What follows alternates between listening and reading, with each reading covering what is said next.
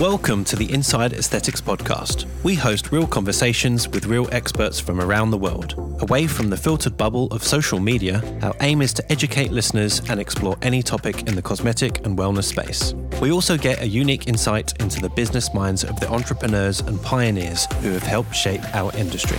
This podcast and its related publications provide news and general information about procedures and products. You should seek professional medical advice and assessment before considering any treatment. Our guest today is Anita East. Anita is a nurse practitioner located in Brisbane, Australia. She has over 23 years of experience and has performed over 15,000 non surgical cosmetic procedures. Anita has also worked as a professional actor, TV presenter, and singer, and is a regular and sought after speaker at conferences where she presents her ideas on natural looking beauty by creating subtle enhancements. Anita has also recently published her own book called Beautiful Unique Faces, where she reveals the frightening changes she's witnessed in female demands for cosmetic enhancements, sharing case studies and personal anecdotes from inside the treatment room. In this episode, we discuss Anita's thoughts and hopes for the industry and her unique approach to cosmetic enhancements by identifying and embracing her patients' unique facial features. Hello. Hi. How Good are you? Morning. How are you? There you Good morning. I'm good. Look at this. It's still updating. Oh, oh, my damn. goodness. And you've got the big screen as well. No, I don't know what I just went. I thought, I know what I'll do. I'll close, I'll restart my computer so it's nice and, you know, fresh and all the rest of it. And I didn't know that it would it would do this. It's all good. We're just going to have a chat. You don't need your computer, do you? Yeah, true. True. We just have a and I- chat. it, and, and it doesn't matter if I just hold my phone like this. No, that's perfect. Or just put it on a um. Use some books behind you to just hold it up, so Yeah, you don't have to use might your hand do. like that. Otherwise, you'll get RSI, and then you'll. Yeah, I I, get, will. travel, I get travel yeah. sickness. I don't want to get vertigo. no, I know. Actually, I do have a this. Yeah, it was all planned. I say had yeah my My computer and um, everything. my laptop is currently sitting on seven nursing books because my um, girlfriend is almost finished nursing, and I'm like, that's that, these are my Oh, um, these are my podcast uh, stands Yeah. at the moment. Perfect. They're awesome. And what I'll do then is I'll turn, I'll actually turn it to my camera. I'll turn my phone this way and then I can do it That's like good. We're getting um, the grand tour of your house at the same time. Yeah, I know. It's so funny. So, Anita, thanks for joining us this morning. We know you're a busy lady, so thank you for your time. My pleasure. Um, but obviously, Jake and I know who you are. We met at Cosmeticon, but you're a registered nurse practitioner um, Mm-hmm. up in Brisbane. So, Mm. just for our listeners to familiarise, um, so you can familiarise our guests with who you are, could you just give us a little bit of a brief introduction about who you are and what you do, uh, and then we'll, Mm. we'll go from there. Absolutely. Well, I've been a registered nurse now for 23 years um, and a nurse practitioner for five, no, four and a half years. And I have a clinic up in Brisbane, like you said, um, and it's non surgical cosmetic medicine. So I've been doing um, that specialty, if you like, for the last probably about 14, 15 years. Um, and it was actually on a film set in the UK where I was um, working at the time where I saw um, I saw the lead actress. She turned up to the first day of the film shoot with a very um, a completely overfrozen and overfilled face. And it was actually on that day that i changed my orientation from dermatology and cardiology which i was doing at the time um, to cosmetic injectables basically trying to work out if there was a, a natural way that we could look enhanced rather than look overdone Can I jump in? How did? How, why were you on a TV set? What were you doing? I so I trained as um, as a as an actor. So I went to Central School of Speech and Drama in the UK and trained as a professional actor. I also worked with English National Opera and I sang. Um, so I worked as a TV presenter and a professional actor and Wow. a singer. Wow. So what, Triple what- threat. doing all my medical What- stuff what as can we find old videos of you of on YouTube? Oh, golly. Well, I actually have. So my stage name was Anita Clements. Okay. C L E M E N T S Clements. Um, and I I still actually have that that site and everything is still active. So I did Neighbours, I did Offspring, I did when I moved back home to Australia, I did in the UK, I did theatre. I did the bill. I The did Bill. lots of Oh adverts. Yes, yes. Just before it finished, I hope it wasn't me that you know. Killed it off. I remember the bill. Was that that police police drama? yes, yes. I thought it was a UK show. It was an Australian Yeah. show, was it? Or was there no, two it was versions? UK. Yeah, no, it was Right. in the UK. So I did that Right. when. So I went to drama school in the UK. I lived in the UK for eleven years. So worked over So there, were you and then uh, were you the token Aussie, or did you have a British accent? no, I had a British accent. In fact, in everything I did in the UK, it was so funny. I did a I did a whole feature film, and it was on. I was on location for about seven eight weeks, and at the very end of the shoot, so it might have been the very last day, the director came over to me, and we're in the middle of a scene, and he he called time out and he came over to me and he said he said it's really weird he said that one of those words that you're saying in this in this scene you sound australian so he didn't even know that i was an aussie so that's i had to really mask my australian accent when So i was hear it. there and Let's hear it. Uh, we should my- do half my this English? podcast with a British accent. Yeah. Ab- absolutely i can do that that's fine if that's what you'd I'm like gonna do Australian. yeah that's fine jake we can swap that's no problem Beautiful, you flaming galah. Struth. Struth.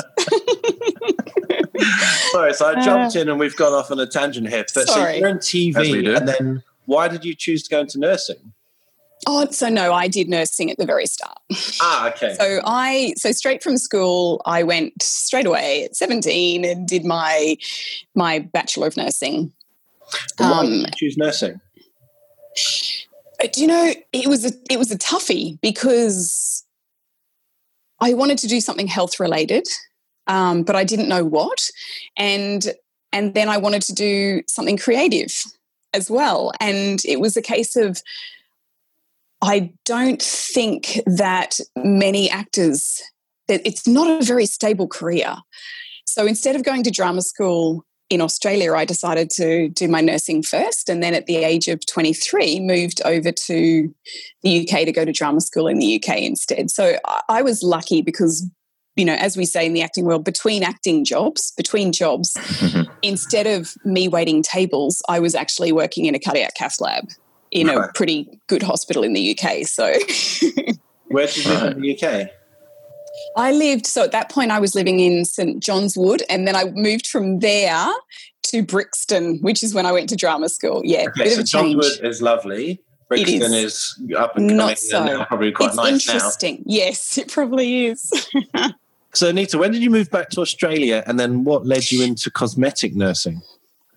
So I started looking at and started doing cosmetic nursing pretty much six weeks after that film shoot that I told you about, where the lead actress turned up over frozen and overfilled. I started looking at doing cosmetic injectables then. So I started that probably about, well, that was about 15 or so years ago.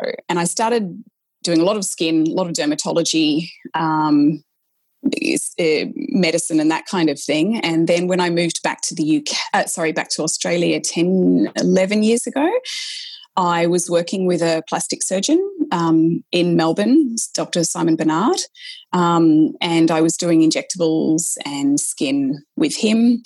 And then it's kind of progressed since then. So I've been doing it for a little while. I'm curious to know what did your training look like when you first did injectable training? Because I know for me it was super basic, and you did it Yeah. a couple of years before me.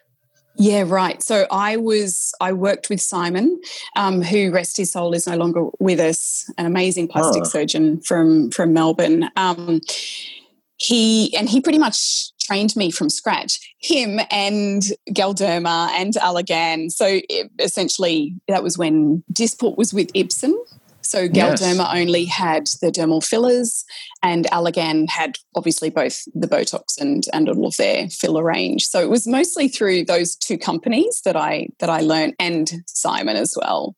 And one of he already had an injectable nurse who was who trained me as well. Yeah, uh, that's probably the gold standard of what people would want, but it never normally happens. A lot of people Mm.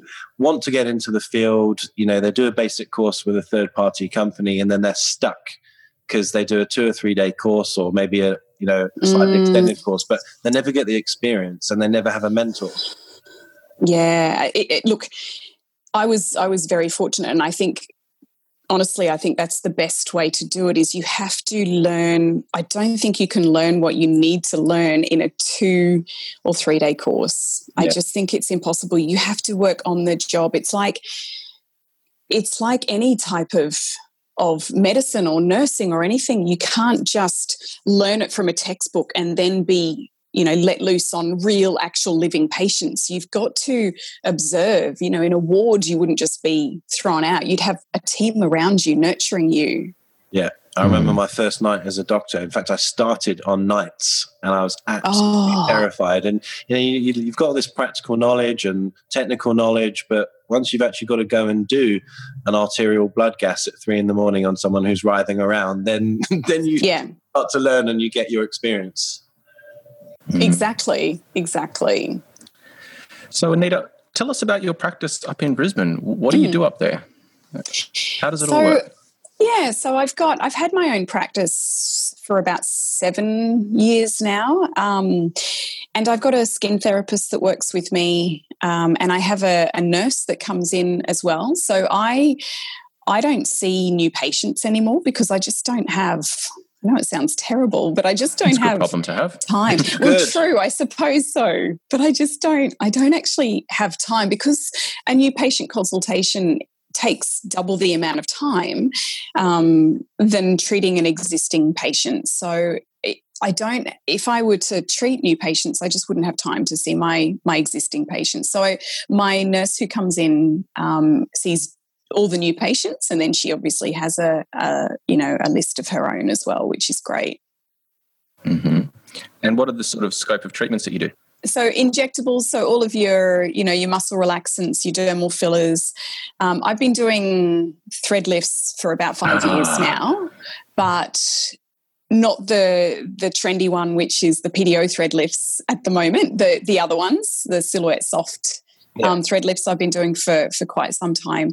Um, uh, I used to do a lot more myself, a lot more skin things. But like I said, I've got a skin therapist now. So we do medical peels, we do needling, we do um, plasma needling, we do LED, we do all the lasers, IPL. Um, and that kind of thing, dermaplaning. Um, what else do I do? I do a urinary incontinence shot, which helps women who suffer from urinary incontinence, and that's using PRP uh, to stabilize the, the area and help to support the tissue in that area. Um, I'm sure there's more. It feels like there's more. I mean, I'm constantly there. yeah. When I write. Right And yeah, if there's any go. listeners wondering what the hell is that PRP shot, we've actually done a, a podcast on that with Dr. Kat oh, Stone. Oh, so, Kat taught me. Kat oh, taught oh, did me. She? Yeah, yeah. in New Zealand when we could, when we remember that day when we could travel. Yes, yes those things called Seems planes. like a distant memory. Yeah. So it's interesting that you um well not interesting but what you were saying about dividing your time and not having time for new patients i'm guessing that's mm. why you mm. gave the dermal therapist the skin and many of the devices you just you, you know you've only got two pair well, well, one pair of hands so yeah you know yeah. i guess you just do what you do and leave the other things to someone else absolutely and look she's a you know she's been doing skin for nearly as long as i've been doing skin and she knows that that's what she can focus on. That's her love is skin and and i have my own skincare range so i've kind of mm, compounded that and i work with a, um, a compounding dermatologist using all australian ingredients and so forth. So i make uh, within the clinic and within my brand if you like i ensure that people are i'm always overseeing and making sure that they their skin is being treated well. Yeah. so it's only right and my skin therapist has been with me for years so she knows exactly you know how we work as a you know what's important to us as a as a clinic so. Yeah and that's a that's really important point. I think a lot of injectors sort of you know delegate skin to someone else. They they lack knowledge.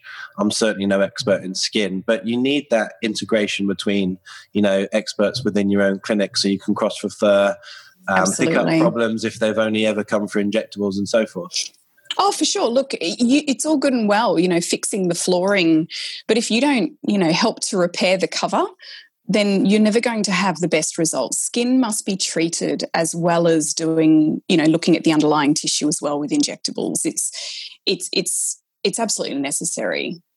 Yeah. Now you're a nurse practitioner. Now Jake Yeah. and I know what that is, but I'm assuming there's a lot of people listening to this that are going, "What the hell is a nurse practitioner?" Yeah, Could you just absolutely. explain to us what that is Sure. and yeah. what that allows so, you to do? Yeah.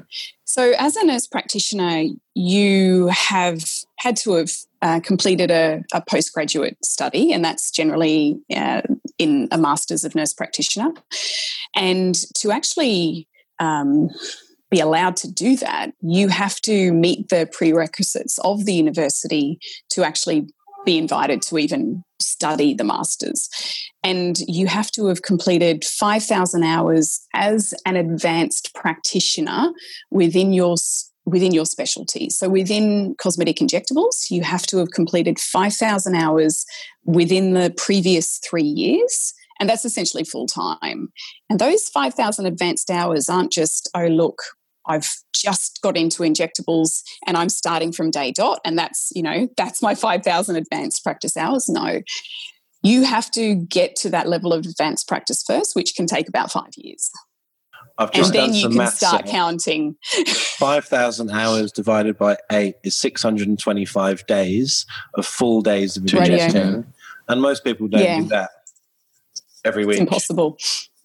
Yeah, fair enough. Exactly. Yeah. So that's why we. That's why they say three. It's about three years worth full time of advanced practice injecting, and you've got to present to the university a body of evidence that supports that you have that, so that they can then you know invite you to start your masters, and that's only the very beginning. And that's a really contentious kind of thing, advanced injecting, because a lot of people you see in their Instagram, I'm an advanced injector. Well, I know, What and they that started mean? last week. yeah, what does it mean? Like, at what level can you demonstrate that you are doing that?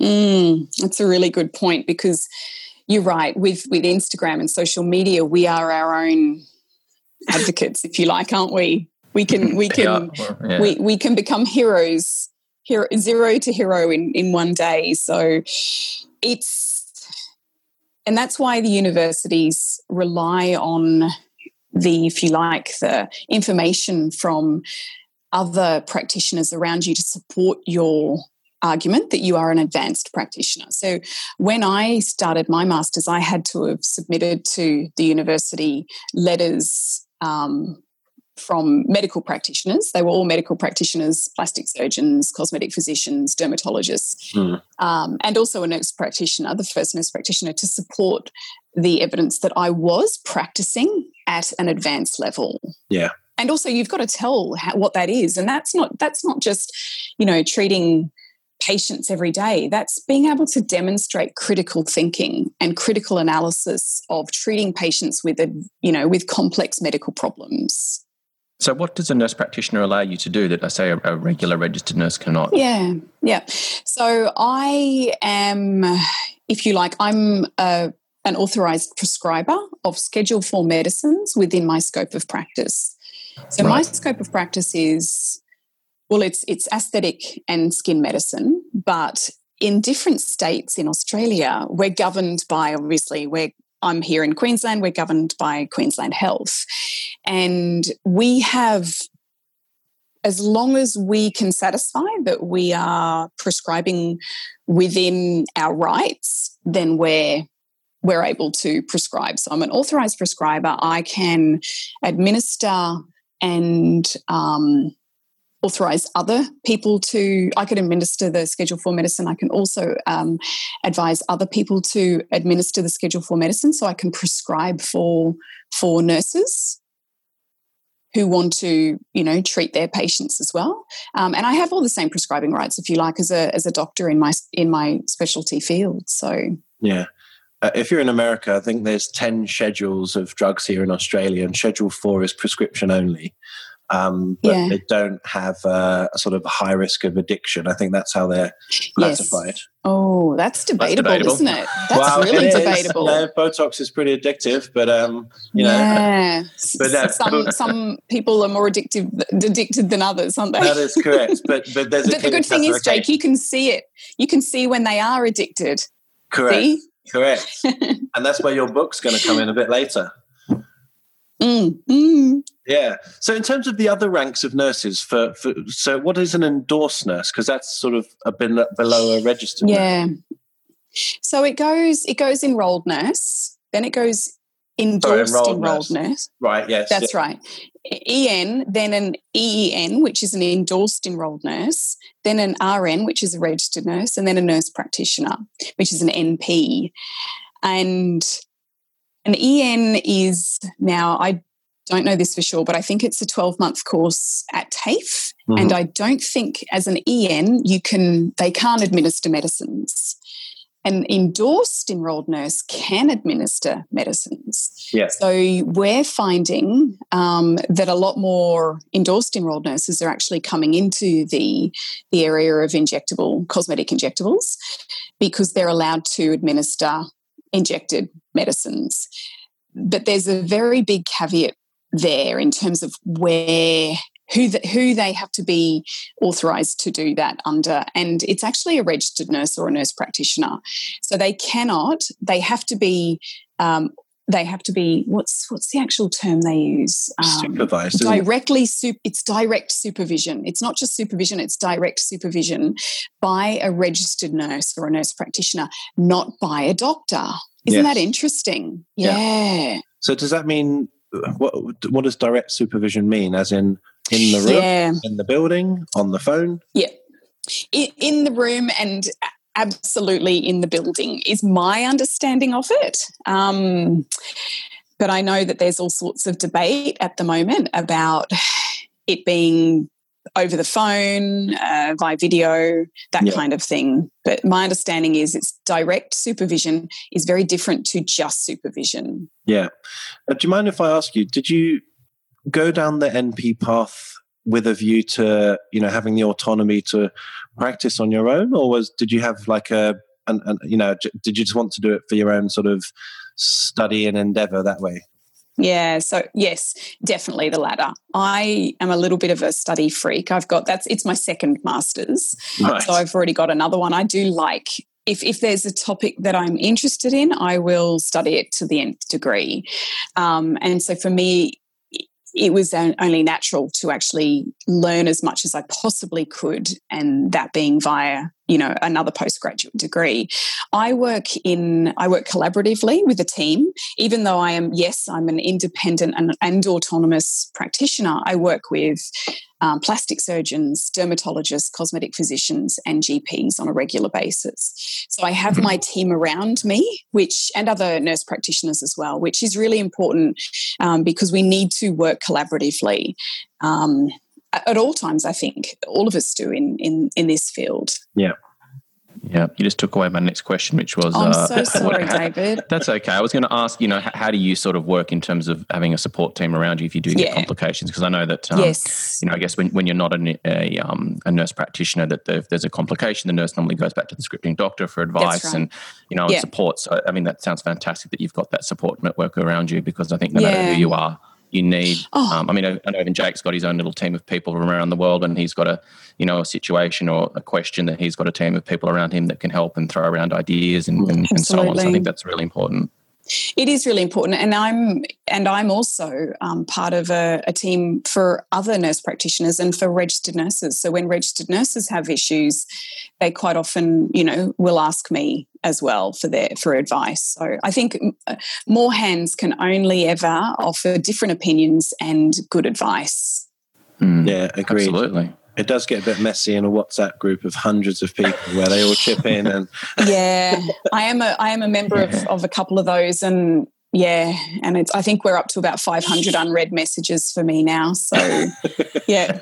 So what do you what's your advice to to registered nurses who are looking at this sort of pathway of becoming an NP because I know it's something that I, I sort of anecdotally hear a lot on, on online forums and nurses sort of want that autonomy. They feel to some extent constrained by, you know, having to FaceTime or Skype a doctor every time they meet a new patient. Oh. Is that your dog? He's my dog. Sorry. That's all right. There's some okay. there's some something being delivered. And so my my dog is uh It's all good. Um, it adds to the authenticity. Yeah, sure. Yeah yeah. organic yeah. nature of the recording. Yeah, uh, sometimes, I'll, sometimes I'll, get a cat crawling across my keyboard. Yeah, yeah, no, that's that's actually. Um, I did hear what you said, Jake. So it's all good. Um, I it's an interesting thing because, as with all things, I think if if the reason one is doing it is the right reason, then I think absolutely go for it. But but if it's purely because they think that they can cut out yeah. doctors, I think that's a really bad reason to be wanting to study to become a nurse practitioner. You should be wanting to improve your ability and improve your knowledge purely to contribute to the the industry. Yeah. yeah. He's only a puppy. He's only a puppy, and he has yeah. yeah. Posties are still so exciting. How old is the puppy? He's 14 weeks. Ah, so you're still oh, in that cute. baby stage of toilet training, etc. Oh well, I'd love him to be toilet trained, but he really, at the moment, he he believes the curtain is his toilet. Yeah. oh wow. Yeah. There you go. There we go. So we're going to get onto your book um, a little Sorry bit later in the that. podcast, but I but I guess um, I'd like to get an understanding, and I'm sure our listeners would as well, in terms of what your philosophies are in terms of how you approach your injecting. Mm. Um, because you know some of the, the, conversation we had down in Sydney, you sort of alluded to, you know, wanting, and we'll get onto this with your book, as I said, is um, treating people as individuals and, and, holding on to those features. But what what is your in, injecting or treatment philosophy? So I think that everyone has something that's uniquely beautiful about their face, which I call their unique facial feature, and and I think that we should my injecting philosophy in, is to in, to examine that person individually, to watch them animate, to watch them talk, to, to identify their personalities as well, and then to say, okay, I know what your unique facial feature is, and now I'm only going to treat the things on your face that are actually detracting from your unique facial feature. So, if, for example, someone comes in and their eyes are absolutely beautiful and they've got beautiful crow's feet that actually help to add sparkle to their eyes. So they're the kind of crow's feet that go up rather than down. Um, and yet they've got a receding, you know, chin, for example, then instead of treating their crow's feet, I'll actually treat their chin because instead of me looking at their eyes, which is where I want to be looking because that's their unique facial feature, I'm looking at their chin and that's detracting from their unique facial features. So I'll treat their lower face, build that up so that again, when I look at them, all I'm seeing is their unique facial feature. 100% agree. 100% agree. And this is yeah. what a lot of patients quite understandably don't understand when they come to see us for the first time. They think that Botox should be used for every single wrinkle on the face. Yes. And that things like lips and cheeks, what they've heard of, should be done. Yes. And, you know, it takes an expert like yourself to sit there and break things down, look at them from different angles, animate, static, and and guide them as to what's going to improve things without changing, like you said, your unique features already. Mm, mm, because they end up looking less attractive. So they come and, and they don't know what their unique facial feature is. We don't know what we don't know.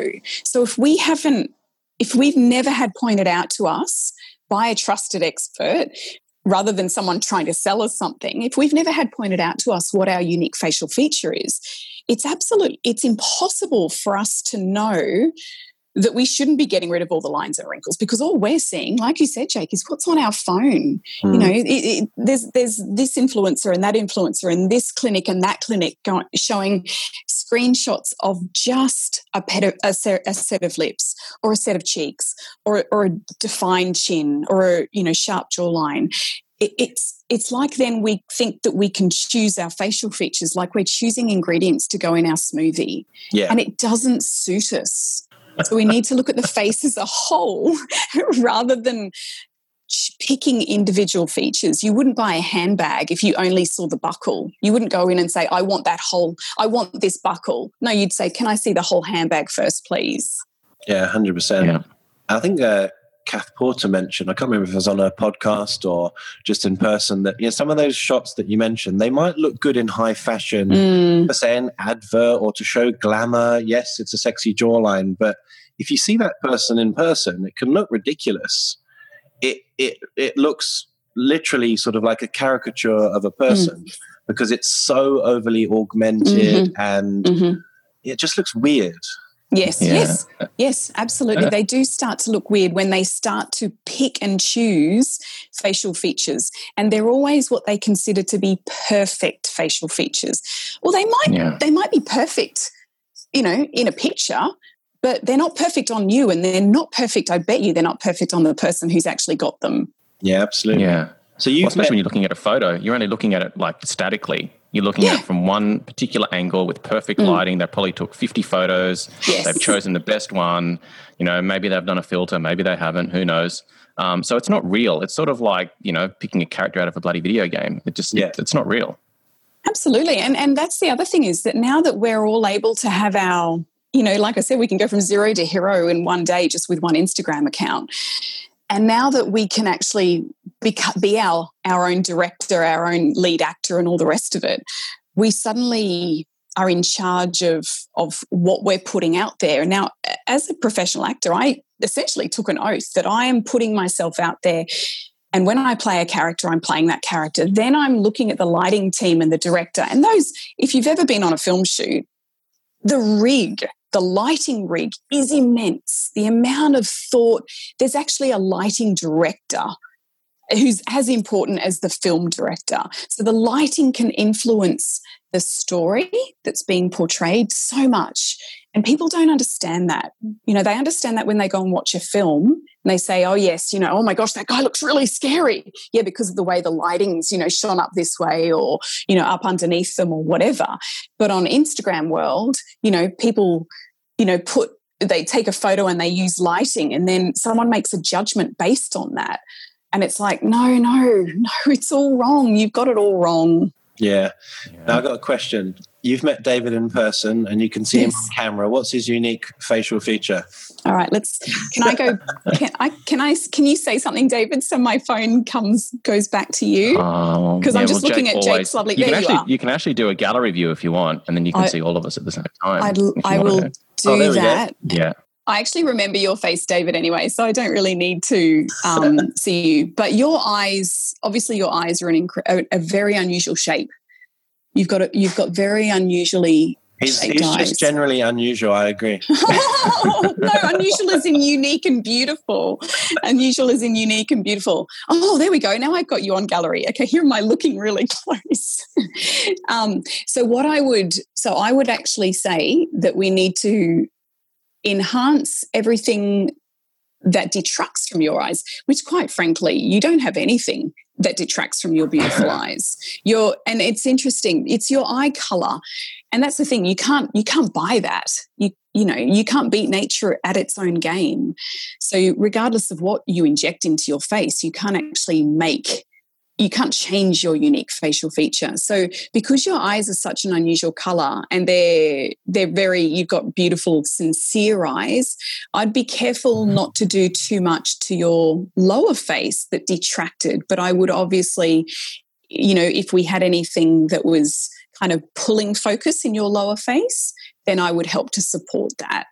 He's got a cracking chin and jawline. Yes, I know. Well, you've got it. I'm looking at your beautiful, you've got that beautiful stubble as well, which is always ever so sexy on a man, I think. well, it's the only place you can grow it these days. yeah. so, why don't we get into that amazing book that I can see behind you? So, firstly, before we get into the topic, why did you decide to become an author? Because that's pretty ambitious mm. and time consuming yeah. and frustrating. Yes, yes, all, all of those, absolutely. Um, I think so. In life, everyone has an inciting incident, and I had an inciting incident last year, um, and that that being that I almost died. Oh, and oh, wow. yeah, yeah. So I had an, a, a near fatal asthma attack. Right. And I'd been becoming unwell, but um, I'm just turning that off. Yeah. Becoming unwell and not rested in the months leading up to it. And the reason I hadn't rested was because of the demands that that my patients were putting me under because of the demands and the external influences that they were feeling from the pressures of social media. and I kind of took it upon myself that if I I couldn't possibly rest uh, when I was, you know, becoming more and more unwell. If you like, I had a massive burnout. Mm. And which is actually is I, I'm I'm since to I have since learned that it is quite common in in our profession. Do you mind me asking what hours you were doing, and and were you sort of taking mm-hmm. on extras, you know, early and late just to sort of fit everyone in? Yeah, I was. I was doing all of that. I was working really long days, 12 hours plus. That's crazy. Um, yeah.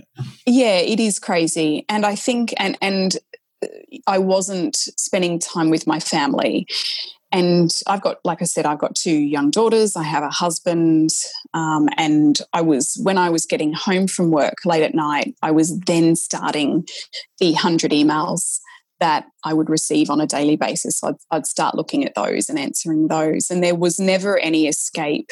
And the messages, phone calls, emails that I was receiving from patients were more and more obsessive and obsessed over seeking these perfected features. So when I when I was losing consciousness, so and I wasn't able to breathe. I couldn't breathe in. I couldn't breathe out. It was I was I was actually, when I was passing out, I actually was thinking about my patients of that day and thinking that I couldn't possibly let them down by dying because who then would protect them from the lies that that social media was was telling them? That's, and that's insane and that's yeah, that that's ridiculous. Yeah and it's almost like the unrealistic and demanding nature of what your patients were requesting from themselves is filtered onto the injector. Definitely. And, and I became obsessed with their obsession and trying to ensure that they were safe. So I've always been very much you know about keeping it very natural and, and focusing on my face my patients beautiful unique faces and their unique facial features. So to see those who understood that and, and i've been educating for years about this turn and suddenly be saying things like oh can you give me these lips? I've seen these lips. My friend had these lips. Do you think you could do these? This Such clinic has posted them. Yeah. Yeah. And so I was losing. I was losing the battle. And I realized, you know, I felt like I was fighting a one woman crusade. And you can't do that. And of course, what happened was my body took me out. My body was like, you can't do this. I'm taking you out. I'm taking you out of the race, girl. That's yeah. crazy. So, how long were you sick for? You obviously had an acute asthma attack. Yeah, I did. I did. And I was very unwell, probably for about the following three weeks. And in that time, I I had to, like I said, I, I tried to fight it. And it wasn't until my GP said, I'm admitting you to intensive care. You are not seeing patients today. Yeah. you are not, they will not die if they don't have their frown mm. treated today. That I went, okay, so the choice is I either give it all away, I give away my successful practice, treating my thousands of patients, and I, I take myself out of the race, or I actually, you know what? I can't fight this anymore. I have to just swim with the tide. It's much easier to swim with the tide than against it. I'll do what everyone else is doing. And then I won't, and then I won't, you know, be be fighting against something that's impossible to fight. I'll just overfill and overfreeze everyone's faces. Everyone else is doing it after all. I totally or, feel how you feel. I mean, I, I sometimes feel like it sounds arrogant as an injector to stand on that soapbox and say, I'm not going to do those things. I'm, I'm not going to do those lips. No, no, no. And you almost get into a clash every day with one or two people because they're demanding stuff that you say no to. And, you know, you get some heat back and it, it's, it's stressful. And, yeah. you know, you always have that awkward moment where you've got to turn people away. And yet, if you don't do that, like you say, you just, going to be part of this industry that unfortunately is making people look weird. Absolutely. And it's you know and it's it's come down to my moral compass has been tested. And i was fortunate you know we we can we can we have to in life look at inciting incidents as a gift. And we have to look them in the eye. We either decide that we continue what we were doing and don't make a change or we look it in the eye and we make a change. And from that change is where I decided that, okay, I have to write my book mm. because in my treatment room, my voice is little. It's really little. And as soon as that patient has walked out the door and they've turned their Instagram feed on and they've seen those lips or those cheeks, I've lost them. Yeah. But on paper, my voice is huge. And that's what I had to do because I had to make it a way that I could sit back and say, I've done everything I can so that when my daughters grow up, they're six and eight, when they grow up and they ask the question, Am I beautiful enough? Sorry, this makes me really emotional because it's the reason the reason I wrote the book was to protect them, to protect my daughters and everyone else's daughters out there because mm. they're so we have an as as females from a young age, we have an inbuilt ability to for self-loathing rather than self-loving. Yeah. Yeah. Well, that was going to be my next question because I noticed in your book you dedicated it to your two daughters, and you've got like a little a little sort of pencil drawing of them in there. So, um, was that was that the reason why I guess you dedicated it to them? Was for that yeah, very reason? Essentially, protecting protecting them and making sure that when they grow up, that uh, I've done my bit, and hopefully it, it will just you know the tidal wave will will happen and now people are, are sitting there and enough people have have said to me why are women doing it to themselves? So i know that it's a you know that it's a trend that needs to stop and i'm happy to be the fall guy. I'm happy to be the one that stands up and and bears my heart and soul on the line in my book to explain why it needs to stop. maybe explain to you know us you know guys but also listeners who are female what is that? Um, you said the word self-loathing or or pressure to conform and and you know be skinny and etc etc like where does that mm. come from i mean i see it in my patients a lot of the time and it's really sad because yeah. they come in and you know they'll come out with comments like you know I just I just need something because I just feel like crap, and you know I've just split yeah. up my partner, and I've got to yeah. do something. It's almost like this desperate thing that they've got to inject into their face because mm. it's it's almost like they want an injectable antidepressant. Oh. I don't yes, that yes. as a joke, but no, no, no, no, like no. It's you've you've you've hit the nail on the head. So we've become we are a quick fix society. So we think we've been fed, you know, via the way that we're marketed to now, the idea that we can fix whatever it is, whatever ailment, whatever emotion, whatever feeling, whatever thing quite quickly. And quite often that will be with quick fix injectables, mm. dare I say. So, the idea that you can have something injected into your face and it will suddenly make you more beautiful and therefore happy is another fear of missing out marketing lie that we're being fed. Because you can't treat a knife wound with a band aid. If there's stuff going on in your heart and your head, one mil of dermal filler for $399 on special for today only will not touch it. Yeah. And yet, the really weird thing, and this is what fascinates me about injectables, and it's kind of why I'm so passionate about it, is that treating someone in the right headspace and delivering the same result does genuinely affect mood. It does make people feel more confident. Mm, and, mm. you know, those minor little airbrush tweaks that we do just stimulate someone to be so much more about who they are because they feel better about themselves. Absolutely. And when I first started injectables, I could actually sit there and say, having cosmetic injectables can make you feel better about yourself. But it, it, I can't say that anymore because we we do think it's an injectable antidepressant. If I thought that having stuff injected into my face would make me the happiest I've ever been, I'd be having 50 mils a day injected into my face. yeah.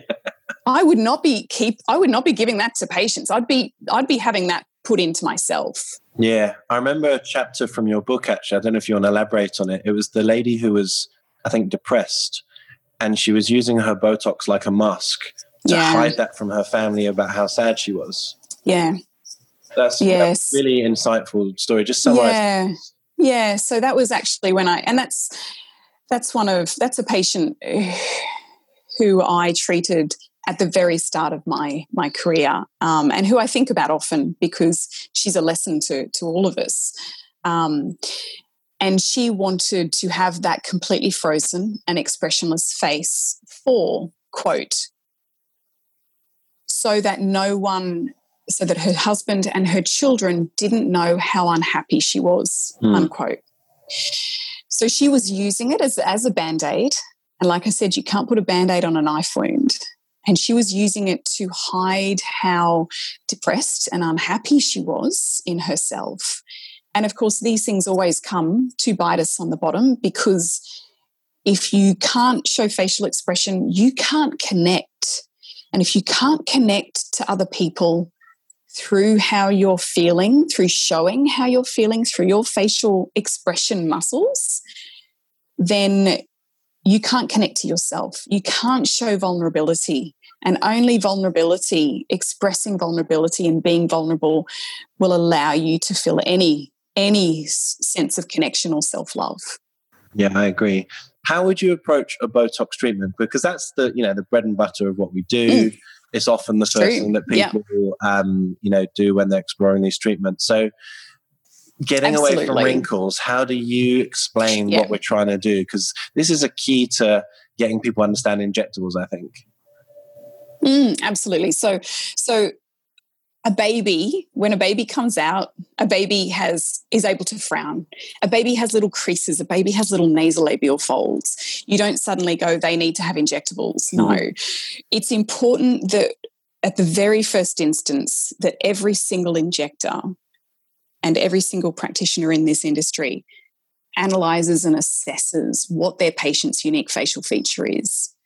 What makes them uniquely beautiful and then and only then build a treatment plan based on enhancing their unique facial feature.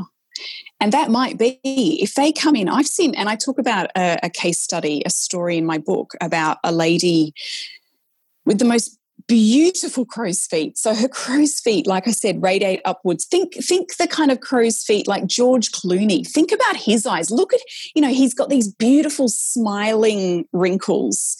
And this lady came to me and she said, I want my crow's feet gone. Can you get rid of them? Which is a very common thing that that patients say. I want to get rid of this. Well, you can't. You can't get rid of anything yeah. on the human body. But that's another story. And I had I explained to her because I always listen to their concerns first, and then I go through and I educate them about what their unique facial feature is. They they don't know. They're never told. They've never been told what it is. Yeah. Once they understand what their unique facial feature is, and I explain to her, for example, that if I were to go and wipe out her beautiful smiling crow's feet that she hated so much because all she could see was the wrinkles, that I'd take away the sparkle from her smile. Yeah. And then that would actually make her look more unhappy. So I looked at the areas that were detracting from her beautiful smile and treated those instead. So, yes, she had, you know, deep, heavy, strong lines in in the for, in the frown area, which made her look upset or worried or angry. Yep. So we softened those. She had, you know, a bit of flattening around the lateral cheek, which meant that her crow's feet were radiating downwards. Now, anything on the face that radiates downwards, so tear troughs, crow's feet that go down, anything that radiates downwards on the face can make us look sad, unhappy, angry, saggy. It's a negative emotion. Whereas things that go up in the face make us look happy. They make us look brighter. So we did a little bit of, you know, dermal filler if you like, support in that lateral and lower crow's feet area, that lateral cheek, to help to actually support her beautiful crow's feet. And that's how you, it's just about explaining that to them. If you empower them, and then she walked out of there and said, No one's ever told me that I have beautiful eyes. I saw her at her review two weeks later, and she said, I've got tickets on myself. She said, Everyone is saying to me, Gee, your eyes are beautiful. Are you using a new mascara? And yeah. that kind of thing. That's awesome. So to push you on that um, upward vector of facial yeah. features, where do you stand on fox eyes? uh, yeah. Okay. Um, so eyebrows are generally arched, aren't they? What's the? I don't. I don't know. I, it's it's weird. The right? fox eyes that I've seen have made people look very weird. It, it, it makes them. Yeah, and it, it's, it's it's bizarre, and it is bizarre. Yeah, I mean, I, don't do them, and I don't do threads just for clarity. But you almost see how they've tried to pull up the skin. You get this puckering of the skin and the yeah. temple, and you're like, yeah. well, that's a really crap trade off. Yes, yes, and it's a crap trade off because uh, what's beautiful about an eyebrow is an is an arch yes. is a soft sloping arch not a, a, straight line which is what's happening to a lot of them they're getting this straight line which yeah i never knew and, that and Ming it, the merciless was kind of seen as a fashion icon but yes, maybe those eyebrows exactly. are trendy i don't know Exactly. And again, it's a perfect example of they've seen someone on Instagram, a clinic's promoting it, an influencer is promoting it, and they sit there and they say, I want that too. I'm not happy with what I've got. I had the lips done. That didn't make me happy. I had the cheeks done because she said they, you know, she looked really happy when she had hers done. I had them done. That didn't work. Oh, I know what it is. I've got to have the fox eyes. I'll go and have the fox eyes. Damn it. That hasn't made me happy either. Yeah. So it's all this internal, and that's what my book goes into. I I have I've designed a practice called the inner power practice. And that is basically saying to the reader, you can do all you like to the outside of you, to you externally, but it will never, ever fix what's going on inside or never help. And so I teach my reader how to identify their unique facial feature. And I think that's the most important thing because instead of me trying to convince the practitioners out there that this is how I think that they should be practicing ethically and morally. Us, I'm going straight to the people, power to the people now, and I'm teaching. I'm teaching the the people how to identify their unique facial features, so that if they walk into a clinic and someone says, oh, you need your frown done, you need this done, you need that done. And, and if you have this today, we're doing a package deal. So you can get two mils and mm. you've and you've you've frown done for whatever price, that they can turn around and say, hang on a minute, how is that supporting my unique facial feature? Or yeah. is it? Yeah, it doesn't the, the cookie cutter approach doesn't translate to bespoke no, treatments. Not at all. Otherwise, we all look the same. Is is not every single person out there currently looking the same? Yeah, I'm interested in your in your consultation techniques. How how are you getting people to understand their unique facial feature? Do you use obviously photography or mirrors, or what? What are you doing? I actually don't use photos because I find that if if we look at a photo of ourselves, we straight away go to the negative. We go, oh my gosh, look at my such or whatever. And photos aren't a really good representation of our personality. Mm-hmm. Again, because they're so they're so 2D. They don't take our facial nuances into consideration whatsoever. Um, I actually just use the mirror.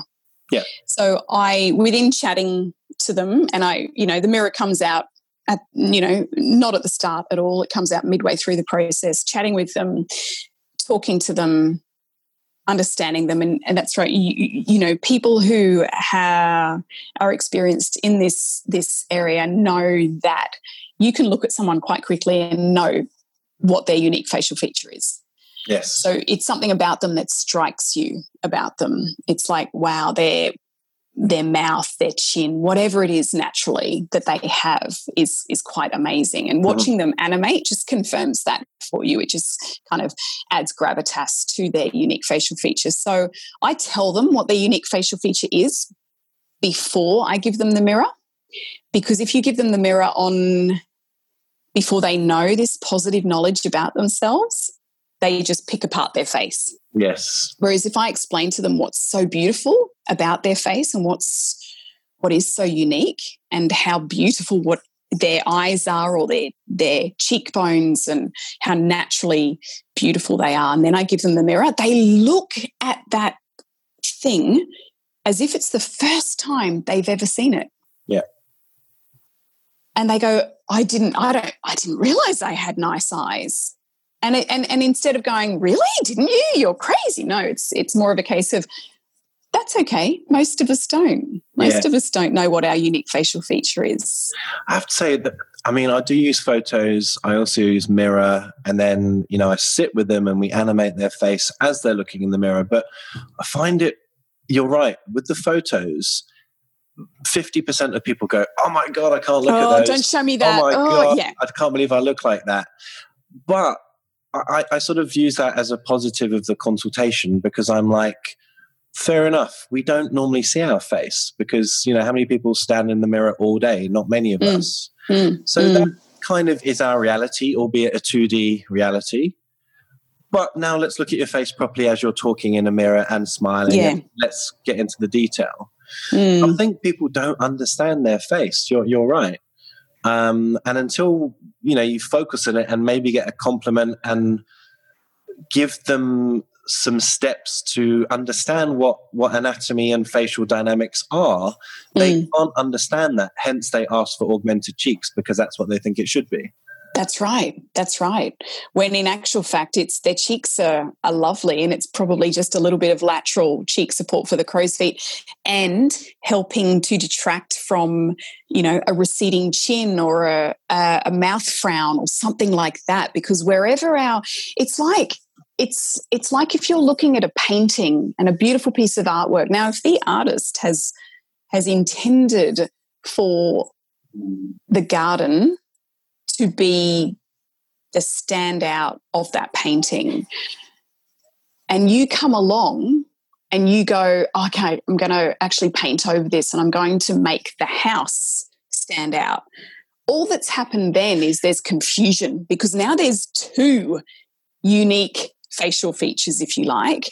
And now that the painting has lost its it's the ebb and flow of a story. It's lost yeah. the nuances and the beauty. It's now kind of become a little bit caricaturish yeah. and a little bit like a child's abstract drawing, as opposed to a beautiful, subtle push and pull of a of a of a beautiful piece of artwork. And that's yes. what's happening is that people are going, I want the lips, I want the cheeks, I want the chin. And clinics are more than happy to, to give it to them but they're actually losing what's most unique and beautiful about them. We have one lead actor on our face, not more than that. If you have more than one lead actor in a film or on a show that you're watching, it just becomes loud and ghastly and it's confusing. Yeah. It's the same with your face. And I mean this in the nicest of ways, but when you see patients on your treatment bed, um, it's almost like they're trying to overcompensate. So the eyelashes are stuck on, the you know the hair extensions are done the the acrylic nails fair enough they may have had some you know body augmentation and then they want the face done. And it's kind of like there is no one now redeeming feature. It's all over characterized yes. and so that's what we mean i guess by inverted commas the fake look. Yes. Because we know that there isn't one natural redeeming feature. It's all been yeah. augmented and like you said, there's no unique feature anymore. Mm, they've they've been perfected to a point where what is what is perfection? I mean, perfection is perfection a perfectly round um, cup, or you know, without any flaws, or without is is it is it perfectly round? Is it perfectly symmetrical, or is it something that's interesting? Yeah, it's it's. I think in terms of the human body, we there is nothing uh, uh, the most perfect thing about our human body is the fact that we wake up every morning and we're still breathing. Mm. it we it's not about what it looks like externally. It's about healing and facilitating the internal functioning of the human body be it the mechanics or the mind or the heart whatever it is. It's about facilitating that stuff. Now you can look at someone who looks textbook perfect. Yeah, you know, they can sit there and they can say, they, they can look at themselves in the mirror and say, yes, my lips are the best they can be, my chin the best it can be, my jaw, my eyes, my cheeks, my breasts, my hair, my eyelashes, my eyebrows. Everything is the best it can be. But guess what? If they're not a nice person, they're never, ever going to be beautiful. Yeah. Or, or if they're using those as tools to compensate for underconfidence or whatever it may be, or something else that ne- that needs desperately to be that they need help with. Now, I'm going to flip this round on you because you were on camera for years as an actress. Do you feel mm, like mm. you've become more confident in yourself because you had to see yourself on film, let alone photos, the whole time? Did you scrutinize mm. yourself back in those days? Oh, absolutely. So we, as as a professional actor, you are you are chosen or not based on a five by eight inch photograph of yourself. And next to that photograph is your dress size, your waist size, your bust size, and your hips. Mm. So, and quite often, you know, that that's all that'll go to the casting director. And they'll have, you know, hundreds upon hundreds of these photos. And based entirely on how you look and your size, then you'll get a call in or not for an audition. Now, I have had a love hate relationship with my nose all my life. So, from a very young age, I've wanted to have Madonna's nose because who wouldn't? She's got a beautiful nose. Mm-hmm. so, I promised myself that the moment I turned 18, that I'd get a, a nose job. And then, thankfully, you know, when I turned 18, I was first year uni or whatever, and I couldn't afford anything, let alone a nose job. And there was no such thing as Afterpay or Zip Pay or anything like that back then, which is which I'm so relieved for. Now, as as an actor, my nose was both my blessing and my curse. So I would get typecast based on my nose as mm. the all as the never as the the the the beautiful lead, but always as her best friend. Right. Yeah. always is the the support, the support to the lead. Because I don't know, a, a slightly larger nose on a petite face apparently is it, it typifies knowledge. I don't know. But anyway, and there was times when I got I missed out on really big jobs because and I got right to the end and it was between me and someone else and I got rejected by the head executive director because my nose was too big. Really? Yeah, absolutely. And that's what it's like. But as a performer, as an actor, I studied for years to understand and almost build up that resilience. And so I took, you know, I every time I I my agent submitted me for an audition, I was putting myself up for essentially that kind of judgment. And that's different to what people are doing today because everyone can be an actor, everyone can be a performer, but they don't have the training to know how to handle it. Yeah. So when someone makes a comment on their Instagram, and a reality TV is a prime example of this. These are these are people who aren't well, mind you, there's some debate as to whether or not they're trained actors or not, but but most of them aren't trained actors and they're just everyday people. And they go on and suddenly everyone believes they're an expert and suddenly everyone can can say this is wrong about their face, this is wrong about their face. And how are they supposed to cope with that? Yeah. The judgment today is horrific. The and I say it in my book, and I've actually got a, a, a chapter on celebrity pressure if you've ever been the type of person to pass judgment on your device or your computer on someone's face and to say something about someone's face or their body, you need to ask for forgiveness because yeah. it's wrong. I've got to say, um, I, I, take real offense if I do a before and after or something on on my Instagram to showcase something that someone was really happy with, and then you get some chippy comment like, "Oh, you should have done a chin as well, mate." I just think it's so rude and and wrong and judgmental. Yeah. You know, and yeah. my patient has given me their consent to showcase something beautiful that they value, oh, and then someone exactly. from their bed decides that it's not good enough. I just think that that's such a weird attitude. Yeah, it's just it is, and that's the, unfortunately the, the world we live in. It is, it is. And that's why it's this whole idea of quick fix. And that's why you can see why influencers, anyone with any kind of Instagram following, celebrities, reality TV stars, they can go quickly down the rabbit hole of what I call the pretty ugly face.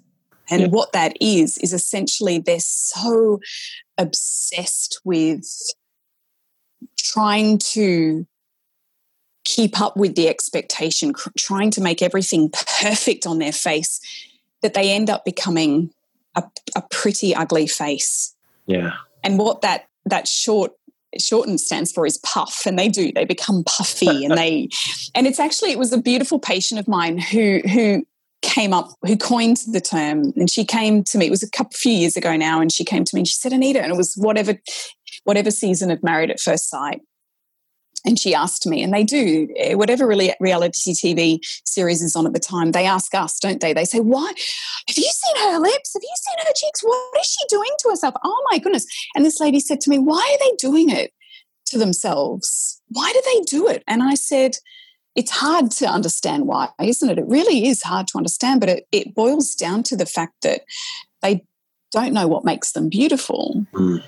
So, and she said they they they're almost ugly now, and they they've become they've tried to become so pretty that they're now ugly. Yeah, and that's where it came. Mm. the benefit of our listeners, David hasn't got bored. He we've uh, we've had technical difficulties, so he is here listening and nodding and smiling but unfortunately he can't. With his um, beautiful eyes. Yeah, with his lovely jawline and beautiful eyes. um, do you think that, uh, you know, I guess social media is driving pretty much everything we do, whether we like it or not. What influence mm, is mm. that having on the more serious aspects like body dysmorphia?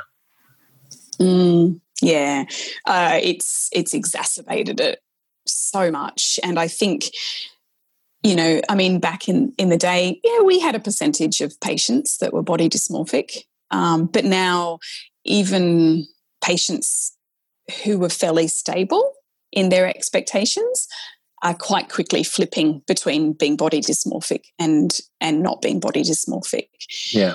It's very easy for us to think and then and then for patients to become angry at their practitioner and at, at us because they think that we're withholding their right to what they think will make them happy. So if I say to someone, no, I don't, I had a patient just yesterday and she said, I, I, I want my lips done again.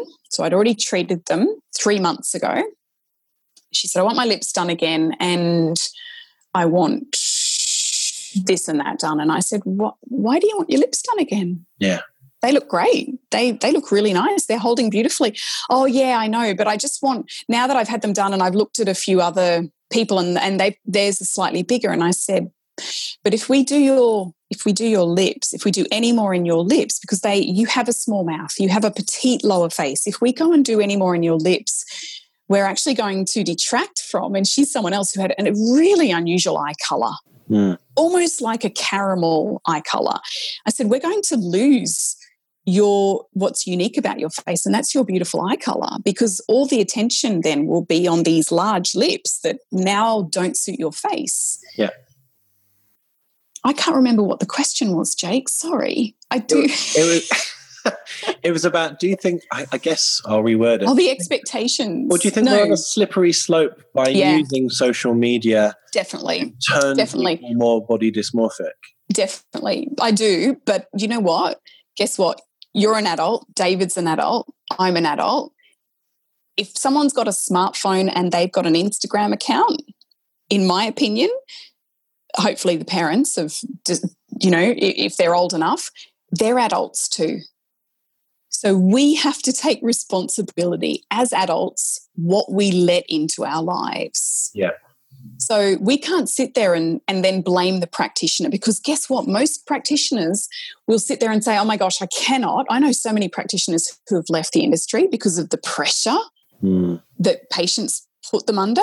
And especially practitioners that don't have a loyal following. I don't see a lot of young girls anymore in my practice because I don't tell them what they want to hear, which is, yes, I'll do your lips. yeah, this is kind of similar to me, to be honest. Yeah. Yeah. So, so if there's willing clinics out there, which we all know there is, um, that are willing to actually pump up their lips and their cheeks and their chins and whatever it is, then they'll go there. But but it's up to, and that's what I say in my book. I, I say you, if you're reading this book, you're an adult.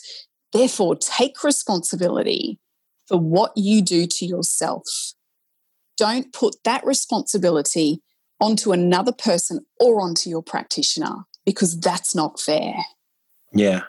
And that leads to a really kind of good question of how do you say no? I mean, mm. it's always awkward. And like you said, some people feel so much pressure that they think, screw this, I, I just can't deal with this every day because yeah. you sort of get vilified for being like the gatekeeper of, of magic treatments. Yeah.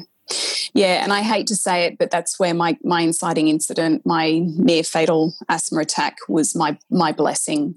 It wasn't my time to go, thankfully. Mm. Um, so I've so when I do say no, and I've always said no when I deem that it's necessary, and now when I say no, I kind of I have the I'm safe in the knowledge that it doesn't matter what they they say to me um, or the tantrum that they throw because it's actually not worth my death. It's not worth my daughters losing their mother because I'm saying no to someone who's becoming obsessive about having dermal fillers in their lips like someone else has had or something. Yeah. So I'm I'm it's a hard word to say, but at the end of the day as well, we're we're medical practitioners. We're practicing with a schedule 4 medicine. It's not like we're saying to someone, you're not allowed that extra piece of cake. If you're in, ho- if they were in a hospital, we wouldn't be saying, if someone said, oh, yeah, can I please have, you know, more morphine? Can I please have that extra, you know, atenolol tablet? We wouldn't be saying yes. Oh, yes, okay, because you're, you know, I can't say no. We'd be saying no, you can't. no, 100%. And I guess, and maybe you subconsciously did this, but the fact that you only see your regulars now takes away some of that because they trust you. Yeah you know you're not yeah. meeting people who don't understand aesthetics at all and so yes. maybe you encounter that less now i don't know yeah, it, I, I, definitely do encounter it less. Um, but what's interesting is sometimes, and, and still, because I'm, I can only be with them in the treatment room. I can't, I can't control their temptations when they're not with me. Mm-hmm. So, so I can only hope that what I say to them in the treatment room stays with them when they're being tempted by pictures on Instagram of of lips and cheeks and all the rest of it, and smiling happy faces. Um, that they think that that's going to be the reality. So it's interesting when I do have a loyal patient who I've been treating for years say, "Oh, do you think I should? Do you think I should have this done?" And it's not, do you think I need it? They never, they don't say it's, do you think I should have this done? Or I want this done. And you explore why. Oh, because my friend had it. Or because this clinic was advertised and it looks really good. Yeah. Yeah. For any experienced or, or new injector out there kind of battling these questions, I think the question is always, why do you want to do that? What what do you think the net result will be if we do that extra mill in your lip? And then you often find you know, you're not trying to unsettle your patient, but the, mm. the argument quickly untangles to, I don't really know. I just thought it'd be a good yeah. idea. Yeah, I saw it. It's generally I, I saw it. Yeah. So I think that's always a good one to sort of ask the why rather than what do you want today.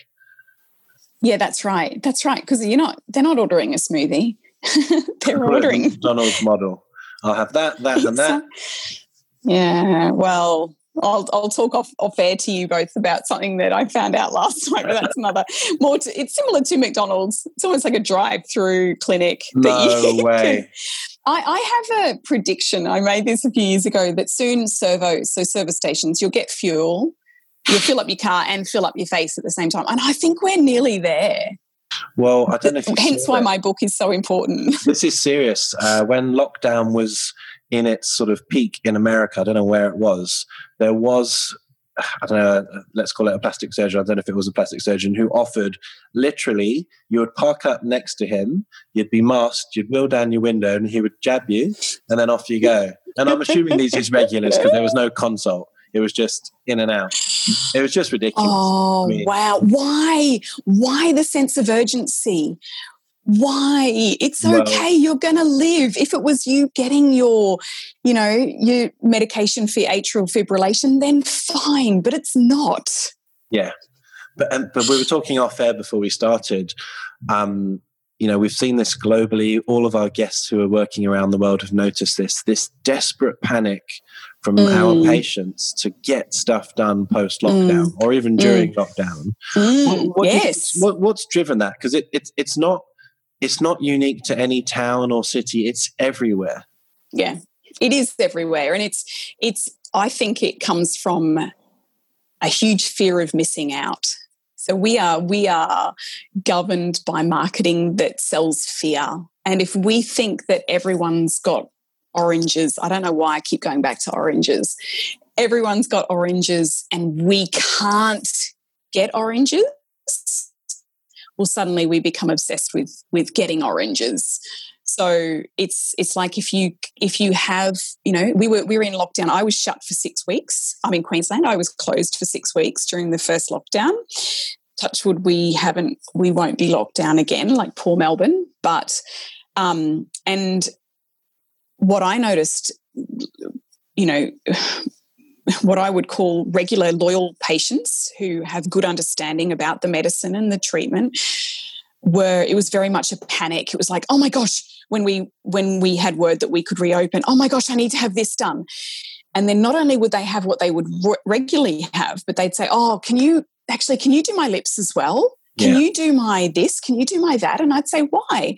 Oh i don't know. I just think i should have more done. I'm really scared about not being able to have access to you yes again yeah, the second lockdown, I better get more done now. So I'm sort of uh, anti wrinkled for a little bit longer that that was a common thing with me or and uh, this hasn't yes. happened so much but i've had a few people who are treated right at the end of lockdown who have come a little bit earlier than i anticipated and they said look i'm kind of watching the news and what with what's happening in melbourne maybe it'll happen in sydney so i've come a mm. bit earlier in case we go into lockdown again i'm like this is crazy like i can't yeah make you yeah. more you know not that i freeze people but I, you know i can't do something when you're not moving now that's right. That's right. And I think as well, when lockdown was coming to an end, um, there was definitely a lot of unscrupulous advertising based around we're coming back, we're coming back, you know, this huge sense of expectation. Mm-hmm. Don't, you know, don't forget to book in. Don't, you know, we've only got this many appointments left. Hurry, make sure you get in. And, you know, this panic buying. And we're talking about panic buying of a schedule 4 medicine. Yeah which is completely unethical. And it's impossible for people to make good judgments if the, if the businesses and the practitioners who are peddling these Schedule 4 medicines are telling yeah. them that if they don't get it now, they might not get it. You know, with things like, you know, memes like buy the lips, you never know when you might get them again. Yeah. I've got to say, I mean, and I'm sure I'm guilty of this as well, is that it's very difficult for a medical practitioner to juggle that uh, uh, branding of being professional, being medical, we do things yeah. right, versus this is a lifestyle choice. This is not, yes. uh, you know, desperately needed. But we can make you feel better at the same time in the in the right circumstances. So getting that mm. messaging right is actually quite difficult. It is difficult, and I think a lot of clinics now are, you know, they're hiring social media experts who are treating it like it is makeup or like it's um, facials. Yeah. And that kind of thing. And so they we're losing the the respect of the drug, of yes. the drugs that we use, and the respect of the practice. Yeah.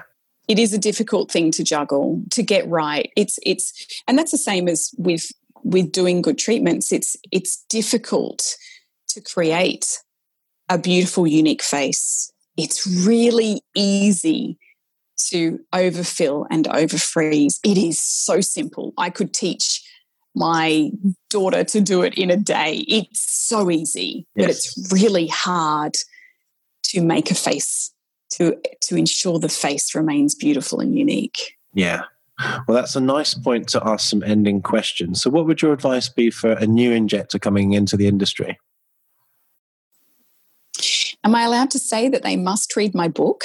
Of course. I mean, joking, no, joking aside, I mean, I know you want to plug it, it's great, but no, it's a but, good read because, you know, I've said this before, but, you know, most courses that teach you how to do mm. treatments mm. go straight to the glabella and they tell you the standard dose and away you go but the the consult and the psychology and the interaction with people behind all of those treatments is completely missed and actually it's yeah. hard to teach which is one reason yes. why it's not taught so mm. i think the mm. insights and the examples that you use in your book are fantastic because they're very tangible and, and you can almost summarize it in a bullet point, but only after mm. you understand the story.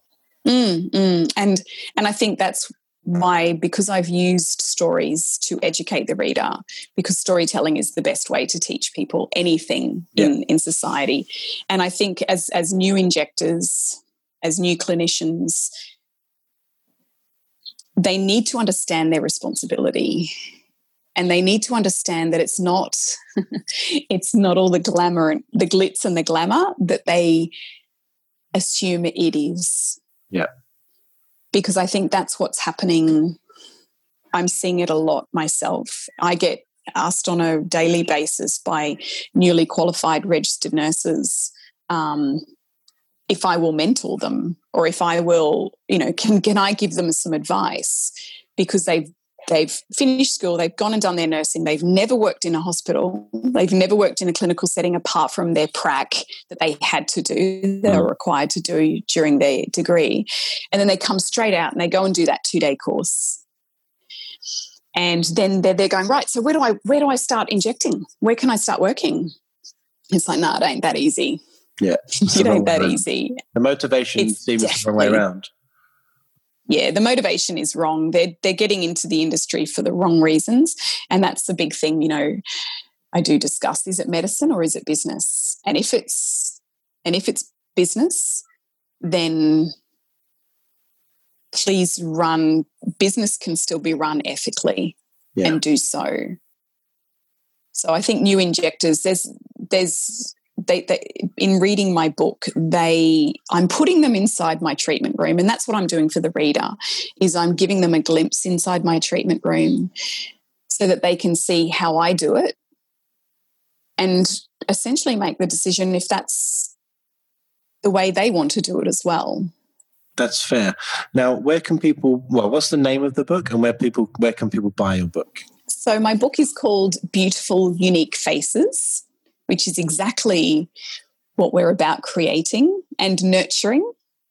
And you can buy my book from well from actually everywhere can i just say i'm i'm now a it got to number one bestseller so i'm now a number one best-selling wow. author yeah on, on which platform on Amazon. Ah, David's giving thumbs up as well. That's awesome. Yay, David. Yeah. Um, so, so, so, so I guess the easiest place is go to Amazon and look for beautiful, unique faces. Unique faces, absolutely. Or you can. It's available Amazon, Booktopia, Fishpond. Um, oh my gosh, do you know it's available via Dick Smith? Wow. I didn't even know Dick Smith did books, but anyway, Dick Smith as well. Or you can go to my website um, and buy it directly from me, which is um, all the W's, anitaeast.com.au forward slash books. Now, in America, you can buy it through Amazon, you can buy it through Barnes and Noble.